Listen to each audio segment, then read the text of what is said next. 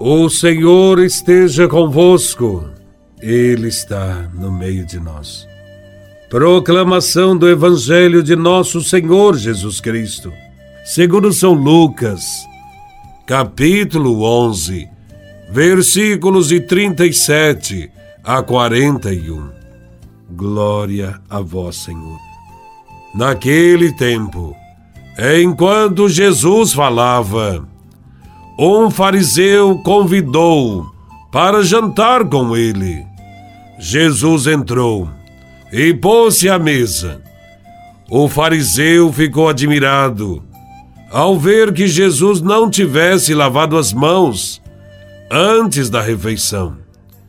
O Senhor disse ao fariseu: Vós, fariseus, limpais o copo e o prato por fora mas o vosso interior está cheio de roubos e maldades, e insensatos. Aquele que fez o exterior, não fez também o interior? Antes, dai esmola do que vós possuís, e tudo ficará puro para vós. Palavra da salvação. Glória a vós, Senhor.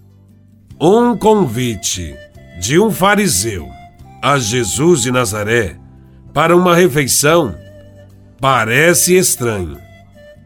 Percebe-se neste convite certamente uma intenção de incriminá-lo em alguma falta contra a lei religiosa judaica. E isto se manifesta pela admiração do fariseu, quando percebe que Jesus não faz o rito de lavar as mãos antes da refeição. O fariseu ficou horrorizado com seu procedimento, questionando como é que Jesus, que é um profeta e entendedor de todas as coisas de Deus, senta-se à mesa de jantar sem antes lavar as mãos. É claro que Jesus desejaria lavar as mãos Porém, agiu daquela forma para provocar o fariseu.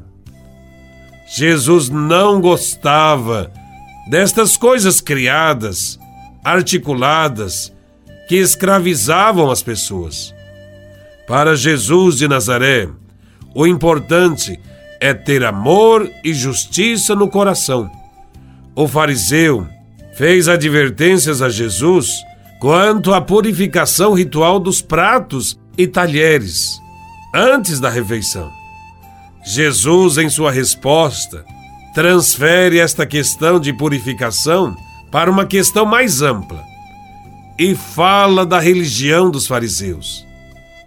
Para Jesus, os fariseus se preocupavam com a pureza externa e viviam de aparências mas não eram zelosos no essencial, que é o interior da pessoa. Os fariseus são cumpridores de atos religiosos externos, mas possuem um interior corrompido. A impureza interior dos fariseus consistia na avareza, na cobiça, que os levava à prática do roubo das viúvas e também a fazer maldades contra o povo. Eles, em sua experiência religiosa, preocupavam-se apenas com minúcias e com aparência, ignorando a justiça e o amor a Deus, que são essenciais. Deus não se interessa pelas purificações externas rituais. O que agrada a Deus é um coração puro, libertado das ambições e maldades, que transborda em atos concretos de amor aos irmãos. Mais do que as regras que vivemos, valerá muito mais a esmola, que por amor a Deus nós oferecemos ao próximo. Jesus nos ensina a ter coerência em nossas atitudes e a agir conforme o interior do nosso coração e não viver somente de fachada. Tudo o que fizermos com a intenção simplesmente de aparecer para impressionar as outras pessoas se torna uma ação hipócrita ou falsa. Jesus disse: Aquele que fez o exterior é o mesmo que fez o interior. Portanto, Deus nos conhece por inteiro e sabe bem das nossas intenções. Fazer somente para agradar, para cumprir as regras, é uma insensatez. Também nós seremos como os fariseus. Quando houver uma preocupação excessiva em lavar as coisas por fora e viver com o coração emperrado, sujo de coisas com as quais nós tropeçamos em nosso dia a dia. Hoje, há muitos gastos com a limpeza do corpo, mas tão pouco tempo dedicado ao exame de consciência, ao nosso interior. Estamos envolvidos por uma sociedade pagã que vive de aparências, que valoriza o sucesso, a fama, os bens acumulados. Nessa sociedade, o corpo recebe toda a atenção.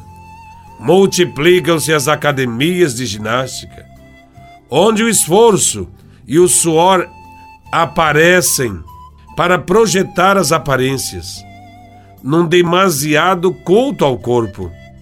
Entretanto, o Evangelho nos interpela a buscar o essencial.